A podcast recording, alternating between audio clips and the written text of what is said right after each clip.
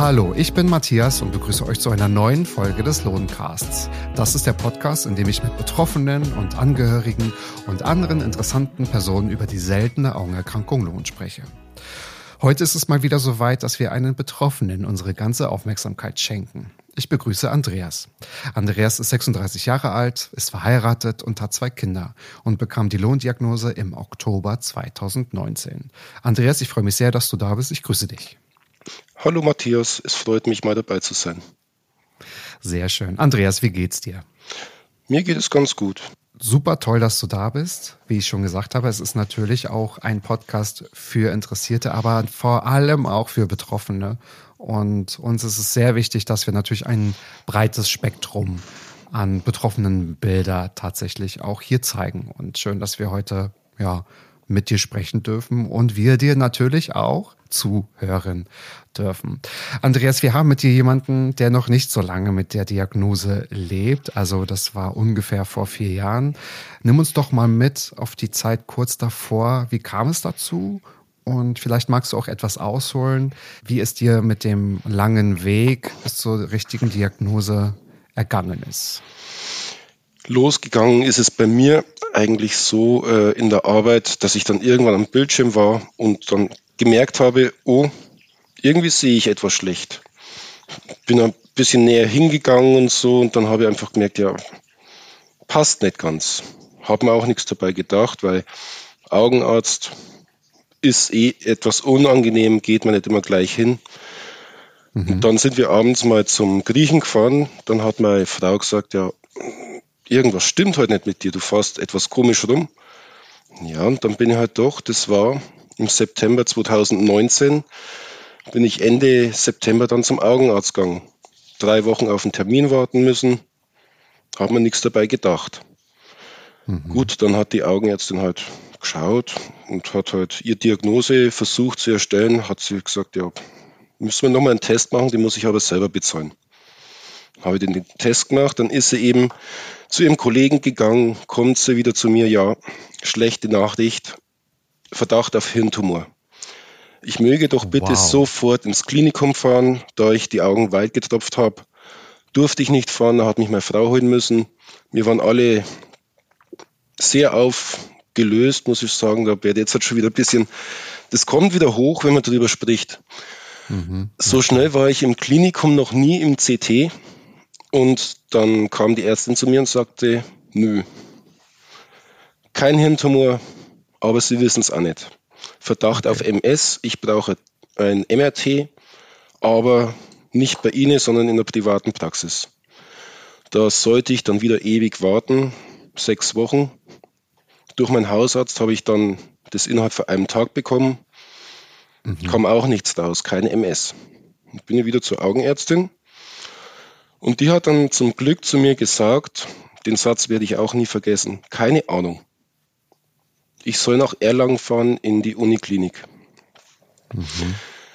Dann habe ich schon überlegt, ja, bringt das? Finden die irgendwas? Und dann einen Tag habe ich überlegt und dann sind wir an einem Dienstag dahin gefahren. Da hatte ich das große Glück, dass ähm, der Oberarzt da war, der das wusste, was es ist. Wir haben natürlich die Untersuchungen alle gemacht. Dann kommt er zu mir her, Verdacht auf Leberschub, hat es richtig genuschelt. Dann habe ich gesagt, ja was? Ja, Lohn, aber googeln Sie das jetzt mal nicht. Ja, dann haben wir einen Gentest quasi gemacht und hat gesagt, ja, in drei Wochen kommt es nochmal. Er schreibt mir jetzt da ein Rezept auf und dann kommst du in drei Wochen nochmal. Und dann bin ich da gekommen und dann sagt er eindeutig, es ist Lohn. Derweil hat mir das natürlich doch ein wenig mal gegoogelt. Für mich, ja, ich habe nicht so richtig dran fragen, ne?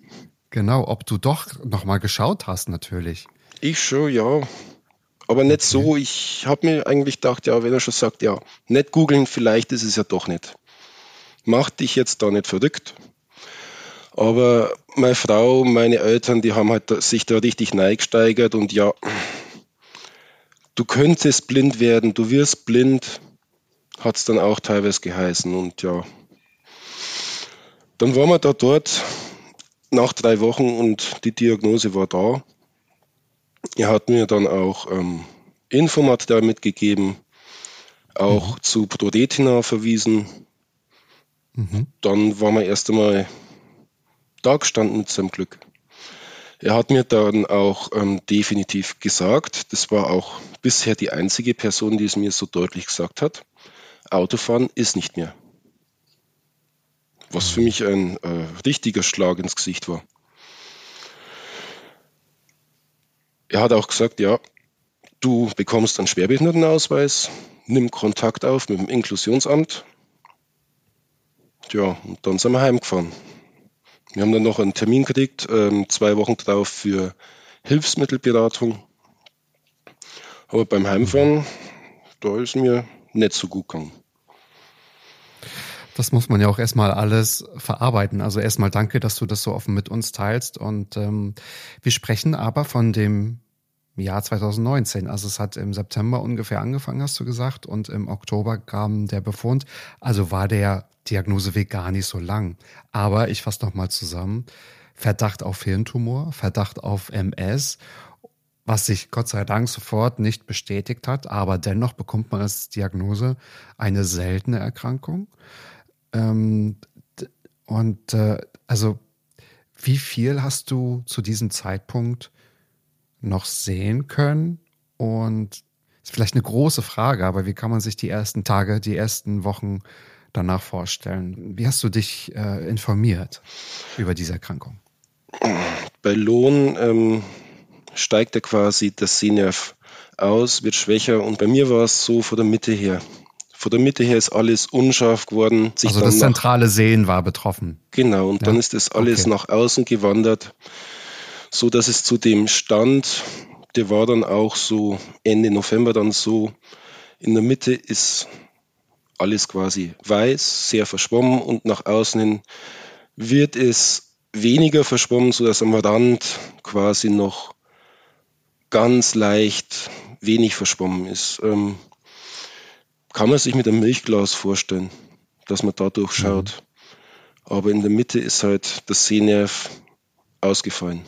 Also so wie du es jetzt beschreibst, ist natürlich super bildlich. Also vielen Dank dafür. Und das war ähnlich, als du vor diesem PC gesessen hast und gemerkt hast, hm, irgendwas ist anders. Hast du, du da gemerkt? Und das ist das, das ist das zentrale Sehen. Also ich konnte irgendwie nichts in der Mitte gut erkennen. Nur in der Mitte, ähm, ja, irgendwas ist da leicht verschwommen.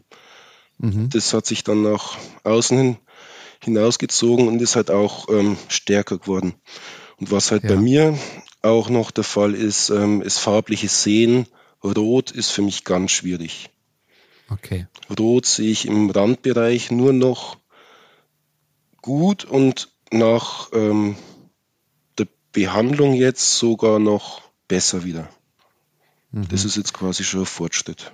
Okay, aber das ist auch eingeschränkt gewesen in unterschiedlicher Ausprägung. Hol uns genau. doch mal kurz ab, wie viele Restvisus hast du heute noch? Kommt auf die Messung tatsächlich an. Der Oberarzt hat zu mir gesagt, ja, das kann er mir auch nicht genau sagen. Mhm. Bestätigt ist ein bis drei Prozent. Also das variiert uns vielleicht abhängig von Tagesform, Tagesform. Genau. Ja, ja, ja. Super spannend. Ja, Andreas, nun, das ist natürlich auch ja, ein, ein großes Stück, was man verarbeiten muss. Man hat eine seltene Augenerkrankung. Du, du hast schon gesagt, das hat der Oberarzt so hingenuschelt. Das ist die Lebersche hereditäre Optikusneuropathie. Wie kann man sich die Zeit danach vorstellen? Ich würde trotzdem gerne wissen, so wie heute dein Alltag aussieht. Aber äh, wie war die Zeit danach und was hat dir vielleicht Halt und Kraft gegeben und was hast du alles über die Erkrankung gelernt? Ja, die Zeit danach ging natürlich weiter mit vierteljährlichen Untersuchungen im Uniklinikum. Da bin ich meinem Oberarzt sehr dankbar, dass die ganze Abwicklung so reibungslos funktioniert hat. Und dann war ich erstmal sechs Wochen krankgeschrieben zu Hause. Man muss sich ja an, die, an den neuen Umstand erstmal dran gewöhnen. Man sieht nicht mehr richtig, man hat eine seltene Krankheit in der Umgebung gibt es keinen, der einen so richtig Fragen beantworten kann. Wie geht man damit um? Da braucht man erstmal erstmal Auszeit. Dann überlegt man natürlich, ja, Autofahren kann man nicht mehr. Ich komme aus einem ländlichen, aus der ländlichen Umgebung. Der öffentliche Nahverkehr ist bei uns fast nicht vorhanden. Man ist angewiesen, man hat immer jemanden, wo man gebunden ist. Die Zeit war sehr schwierig. Hm. Dann kam ich in Kontakt mit dem Inklusionsamt und dem Bayerischen Blinden- und Sehbehindertenverein. Der Berater, der hat mir auch sehr weitergeholfen mit den Anträgen Sehbehindertengeld, Schwerbehindertenausweis. Das zu beantragen, da hat man ja als, ich sage mal, als Normaler keine Ahnung davon. Ich habe mich damit nie beschäftigt. Und dann kam halt der Tag mit dem Brief, mit dem Schwerbehindertenausweis. Das ist auch nochmal so irgendwie ein Schlag ins Gesicht, wo dann offiziell das Dokument kommt, so, lieber Andreas, wir bestätigen dir, du bist schwerbehindert. Dann muss man sich mit denen befassen, ja, was steht da überhaupt drin, was, was bekomme ich da? Das ist schon sehr schwierig für einen. Prodetina kann man auch anrufen, die unterstützen ihn auch. Mhm. Aber die waren oder sind eher halt deutschlandweit aufgestellt. Wir haben halt doch das Problem, dass in Bayern andere Gesetze gelten wie in NRW oder so. Mhm. Zwecks Thema Blindengeld. Das war alles sehr schwierig. Also auf der einen Seite ganz viel zu beantragen. Man muss sich auch erstmal informieren, weil man ja, so wie du sagst, man musste sich ja auch im Vorfeld nicht damit beschäftigen. Du hast auch schon ProRetina erwähnt. Ich möchte nochmal für vielleicht neue Zuhörerinnen und Zuhörer sagen, dass ähm, ProRetina als ganz tolle Patientenorganisation auch schon hier zu Gast war. Und äh, die Folge darf man sich natürlich auch gerne nochmal anhören und auch gerade ne, als, als als, als junger Mann mit einer Familie.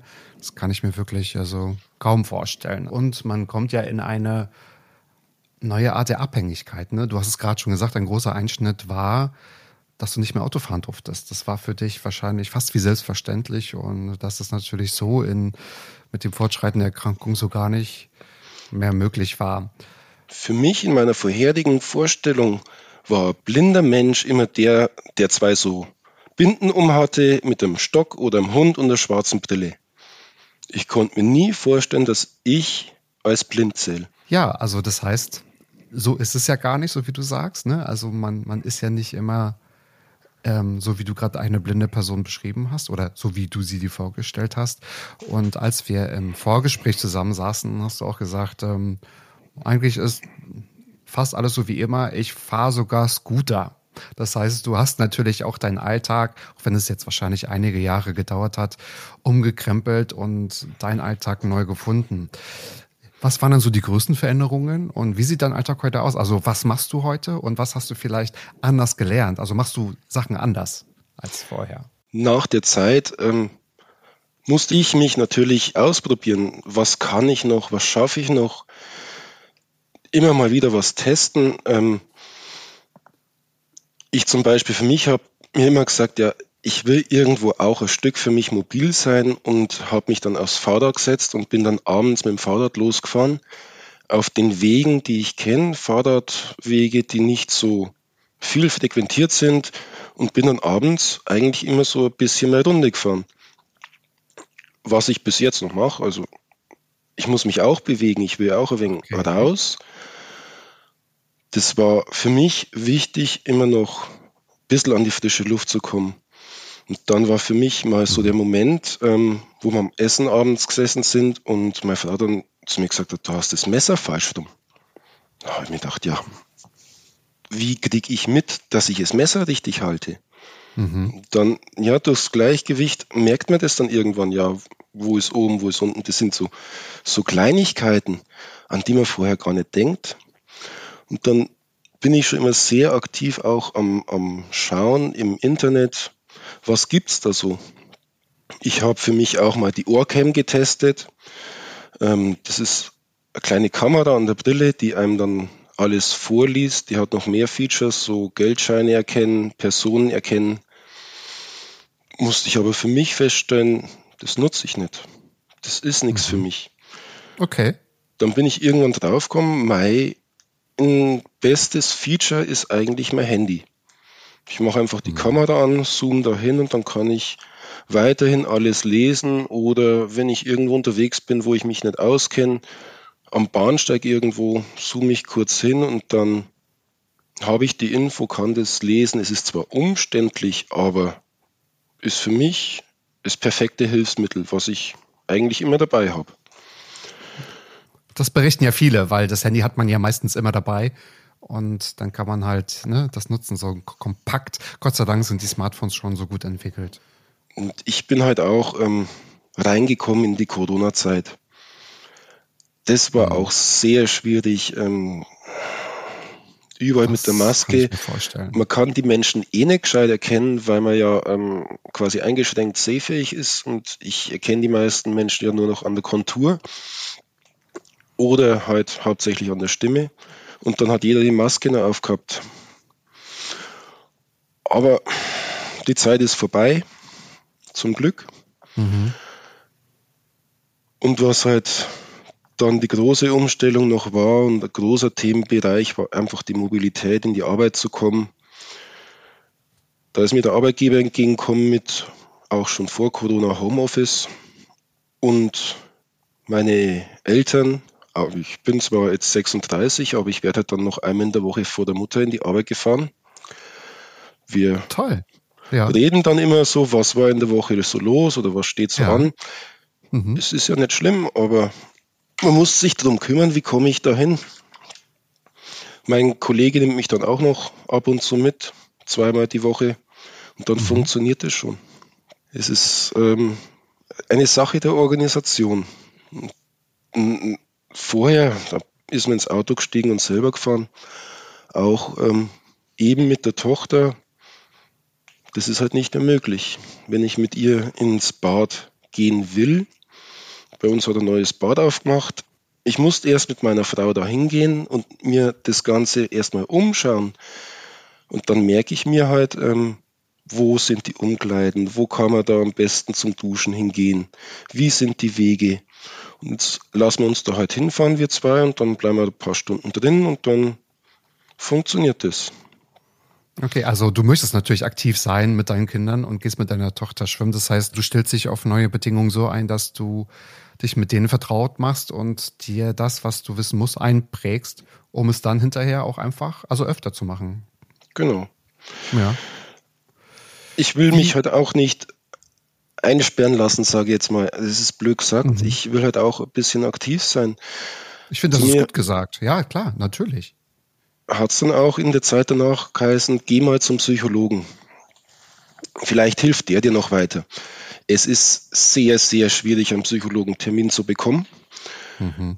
Dann hatte ich äh, kurzfristig einen bekommen, ähm, war da zwei, dreimal dort. Ähm, der Mann hat mir nicht weiterhelfen können, weil er auch mit dem Ratschlag gekommen ist, naja, erklär es halt deiner Tochter einfach, gib ihr ein Milchglas und halt ihr das äh, davor und sag, so siehst du.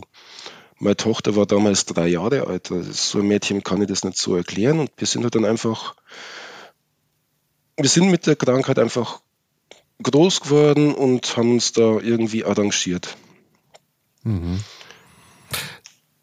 Das ist eine gute Umschreibung. Also, so wie du sagst, das Leben verändert sich.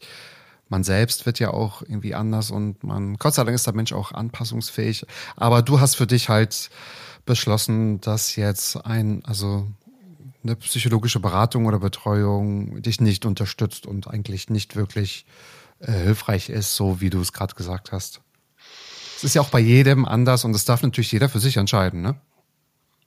Richtig. Und es kommt vielleicht auch ein bisschen auf ähm, die Bekanntheit der Krankheit dann an. Deswegen ist auch der Podcast so wichtig, finde ich. Wenn jetzt der Psychologe gar nicht weiß, was das ist, wie will er einem dann richtig helfen?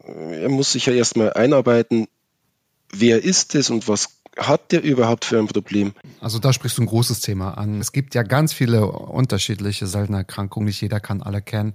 Aber du hast recht, wenn es darum geht, so den Alltag zu bestreiten, ist es natürlich hilfreich, wenn man über diese seltenen Erkrankungen denn auch Bescheid weiß. Lass uns mal vielleicht noch über deinen Beruf reden. Das ist ganz spannend. Ich glaube, was wir noch gar nicht erwähnt haben, du bist ja gelernter Elektromeister. So, und jetzt hast du gesagt, du bist ja nach wie vor berufstätig, was ja total spannend ist. Was machst du jetzt? Weil du hast mir auch schon mal verraten, du bist in deinem Unternehmen geblieben. Also du bist zwar nicht mehr Elektromeister, aber du machst ganz andere spannende Sachen. Und wie kann man sich da deinen Berufsalltag vorstellen? Ich bin jetzt ähm, Kalkulator und ermittle Preise für Industriebauten. Als Elektromeister war ich immer auch angestellt, dann war ich auch eine Zeit lang als Fachingenieur tätig und das hat mhm. mir eigentlich Spaß gemacht, ähm, Lichtschalter, Beleuchtung, das ganze Elektrische zu installieren. Mache ich sogar jetzt immer noch. Ach, tatsächlich wenn ich mir vorstelle, in der Garage muss ein neuer Lichtschalter hin oder eine Steckdose, dann mache ich das. Mhm. Es dauert länger, aber ich habe halt das Problem, teilweise die Farben braun und gelb-grün, da die fast ähnlich sind im Kabel drin, auseinanderzuhalten. Da muss ich dann oft hergehen zu meiner Frau, sage komm bitte mal und schau mal, wo ist braun und so. Und dann brauche ich ein bisschen Unterstützung, aber ansonsten geht es schon, halt etwas langsamer.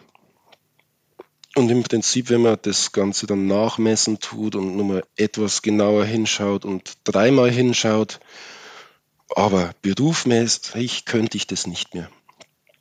In meinem jetzigen mhm. Beruf kalkulieren am Schreibtisch funktioniert es mit der Windows-Lupe bei mir ganz gut. Ich habe damals einen größeren Monitor bekommen und dann zoome ich mir Super. das Ganze quasi ran. Mhm.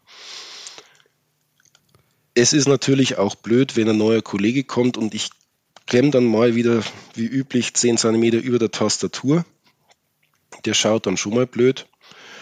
Aber meine Kollegen wissen es. Die wissen auch, sie können mir kein Blatt Papier hinlegen, sondern schicken mir das quasi als PDF. PDF kann ich ranzoomen und dann funktioniert das. E-Mails lesen ist dann natürlich auch gar kein Problem da man sich ja sowieso ganz oft digital trifft, auch im beruflichen Kontext, ob jetzt nun über Zoom oder über Teams, ist es vielleicht auch äh, die Seltenheit geworden, dass man noch ganz viel auf dem Zettel schreibt und das den Kollegen gibt natürlich auch. Ähm, also schön, dass es auch so, so gut klappt. Und das heißt, also du bist voll berufstätig und äh, du bist der Branche treu geblieben, aber auch spannend auch nochmal so zu hören, dass du so deine alten Elektromeisterarbeiten zu Hause auch noch machst. Und natürlich dauert es etwas länger, aber warum nicht? Es stört dich ja nicht zu Hause. Ja, aber das, ähm, so wie du schon sagst, das war für mich ein großer Vorteil der Pandemie, dass jetzt viel über Teams und Zoom, über die Videokonferenzen funktioniert. Das ständig vor Ort fahren zu Besprechungen und so, das ist für mich nicht möglich. Ich müsste immer schauen, dass mich wer mitnimmt. Ja, und so stimmt. online, ja. das ist äh, eine sehr gute Entwicklung geworden. Mhm. Für mich und ich denke auch für alle, dass man die Wegzeit etwas weniger hat. Im letzten Jahr waren auch ähm, Schwerbehindertenvertretungswahlen bei uns im Betrieb. Wir sind ein größeres mittelständiges Unternehmen. Mhm. Und dann kam der Betriebsrat auf mich zu, ob ich denn nicht äh, mich als Vertrauensperson aufstellen lassen möchte. Habe ich gesagt, ja, lieber Betriebsrat, Vertrauensperson kann ich nicht. Also ich bin noch nicht so weit im Thema Betriebsrat drin, in der Schwerbehindertenvertretung. Bitte nicht. Dann kam die Wahl und dann bin ich erster Stellvertreter geworden. Es ist ein interessanter Bereich, ähm, nicht nur mit blinden Themen zu sprechen, sondern unsere Vertrauensfrau ist zum Beispiel schwerhörig, fast taub. Mhm. Okay. Dann habe ich auch mal so den lustigen Satz von mir lassen, trifft sich der Blinde mit der Tauben. Und das ist echt immer cool, wenn wir reden. Sie schreit halt immer und schaut mir auf die Lippen. Und ja, ich sehe sie quasi nicht und versuche so mit Hand und Fuß, aber wir verstehen uns. Und kümmern uns da quasi um die Probleme der Mitbehinderten, sage ich jetzt mal. So ein interessanter Bereich. Das kann ich mir ja sehr lebhaft vorstellen. Danke, dass du das berichtest. Das ist natürlich auch immer ganz spannend, dass uns auch Betroffene mal mit zur Arbeit nehmen. Also, dass man dir da einfach mal lauschen kann. Was empfiehlst du denn anderen Betroffenen und vielleicht auch den Angehörigen dazu, um ihren Alltag zu gestalten? Hast du vielleicht auch hm, Kontakt und Austausch mit anderen Non-Betroffenen? Ähm, ich habe Kontakt mit einer Person, so ein bisschen, die nach mir, zwei Jahre nach mir betroffen worden ist. Wir mhm. schreiben ab und zu per, ja, ich sagt man so, schreiben wir, schicken uns halt per WhatsApp Sprachnachrichten. Mhm. Im Prinzip geht es uns beiden gleich, aber ab und zu mal jemanden zu hören, das tut einem gut. Ja, wenn man so die Diagnose bekommt, dann überlegt man sich natürlich, ja, was ist jetzt, wenn es schlimmer wird, wenn ich jetzt gar nicht mehr am PC arbeiten kann, was mache ich dann? Habe ich mich natürlich auch informiert und dann wird oft so die Umschulung zum Physiotherapeuten oder Masseur empfohlen. Hört sich spannend an, aber ich denke, wenn man versucht, sich irgendwie auszuprobieren, es kann immer weitergehen. Natürlich gibt es auch Berufe, ich denke ans, wirklich ans Handwerk, da geht es nicht allein von der Leistung her. Aber dann ausprobieren und notfalls Umschulungsmaßnahmen, aber es war nicht meine Welt. Ich wollte einfach da weitermachen. Und wenn ich daheim mal irgendwie Zeit habe, dann probiere ich mich aus und schaue, dass ich meinen alten Beruf, weil er nicht einfach gern gemacht habe, einfach weitermache. Aber ich verstehe jeden, der dann sagt, ja, was mache ich jetzt? Mhm. Das ist völlig klar.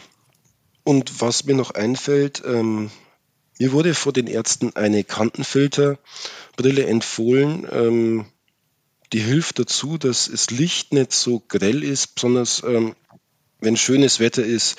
Das blendet ja oft, ähm, da man ja auch etwas lichtempfindlicher ist. Und die Kantenfilterbrille, die hilft einem da sehr stark. Ist halt eine gute Sonnenbrille, muss man sagen. Die habe ich mir dann verschreiben lassen, habe etwas länger darauf warten müssen. Da gibt es auch verschiedene Modelle. Das wird individuell angepasst ähm, mit verschiedenen Gläsern. Muss man einfach testen und die nutze ich schon regelmäßig, wenn Schnee liegt und die Sonne drauf scheint oder im Hochsommer, wenn die Sonne richtig grell runterblendet. Es ist einfach dann entspannter. Es hilft jetzt nicht, dass man besser sieht, auf keinen Fall, aber es ist, hilft einfach, dass man nicht so geblendet wird und dass man einfach lockerer rausgehen kann und sich draußen auch mal wegen freut rauszugehen und nicht so denkt, oh, bei dem Sonnenstrahlen, da will ich jetzt nicht so unbedingt raus. Und dann geht man einfach raus und hat halt eine gute Sonnenbrille auf. Was würdest du frisch diagnostizierten Lohnbetroffenen gern mit auf den Weg geben?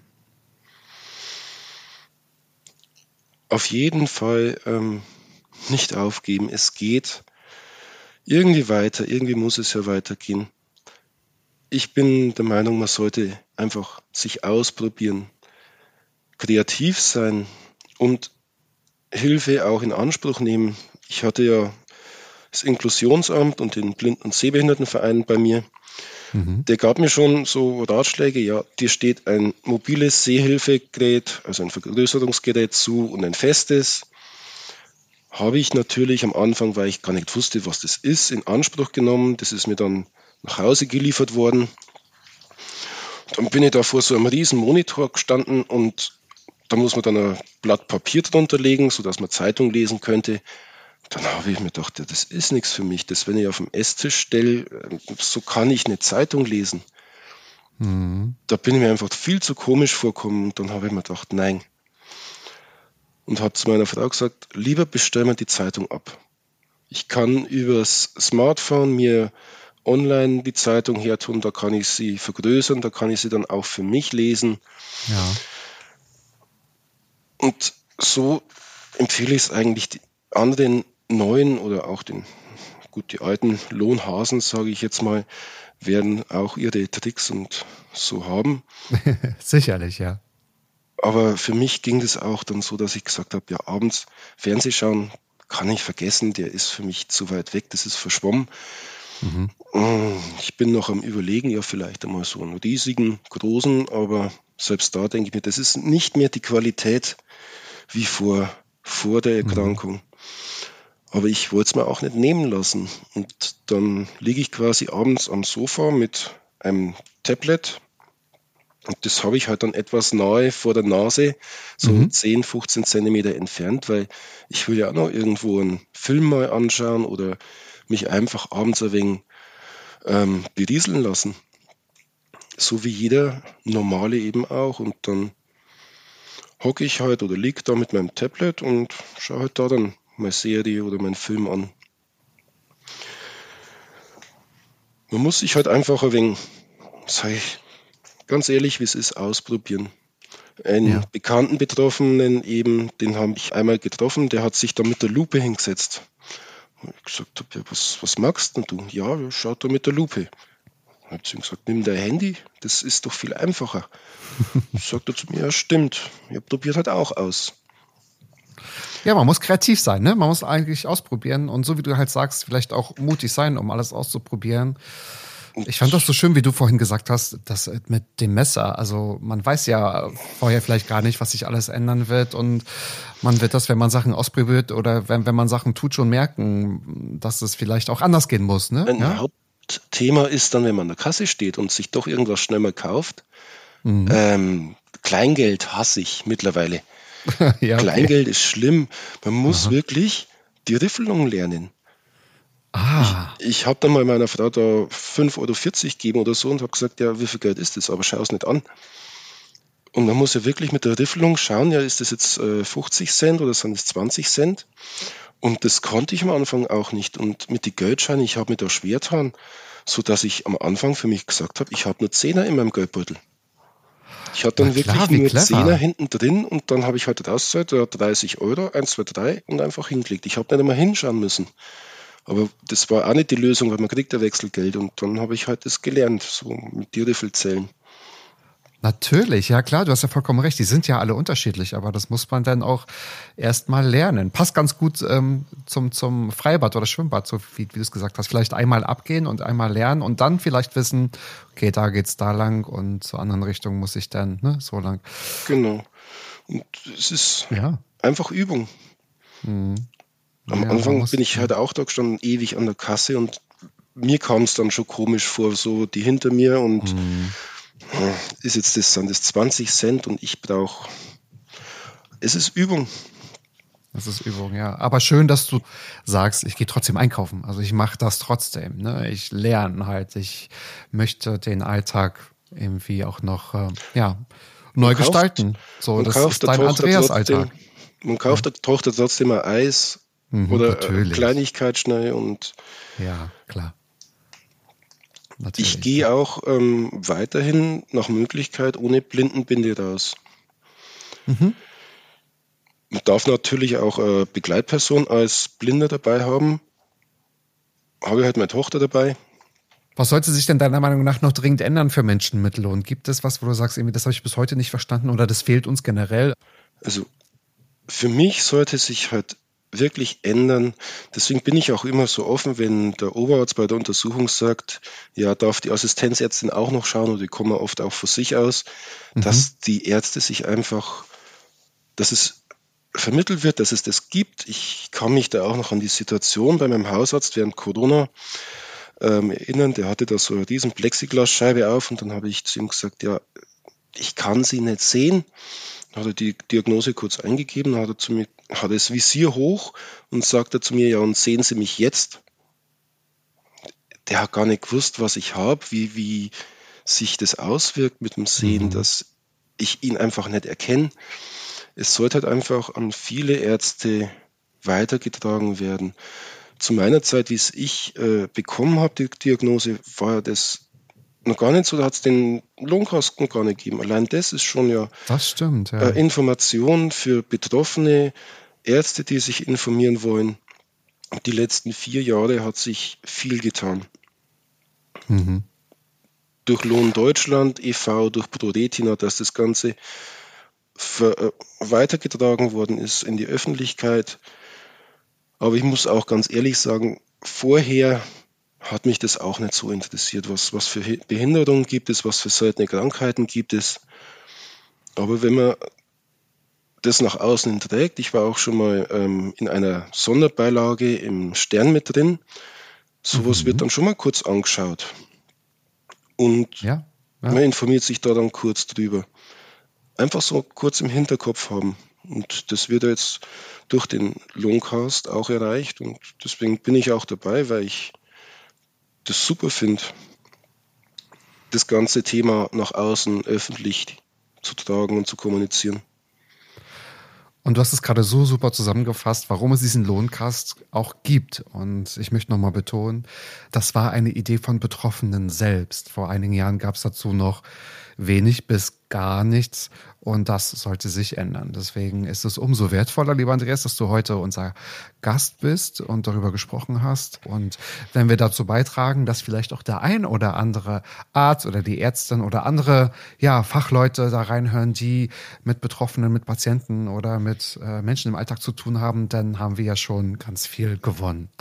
Ich freue mich sehr, dass wir heute mit dir darüber sprechen durften und ähm, ja, danke dir sehr für deinen wertvollen Beitrag. Danke, dass ich dabei sein durfte. Das war sehr, sehr toll. Gerne.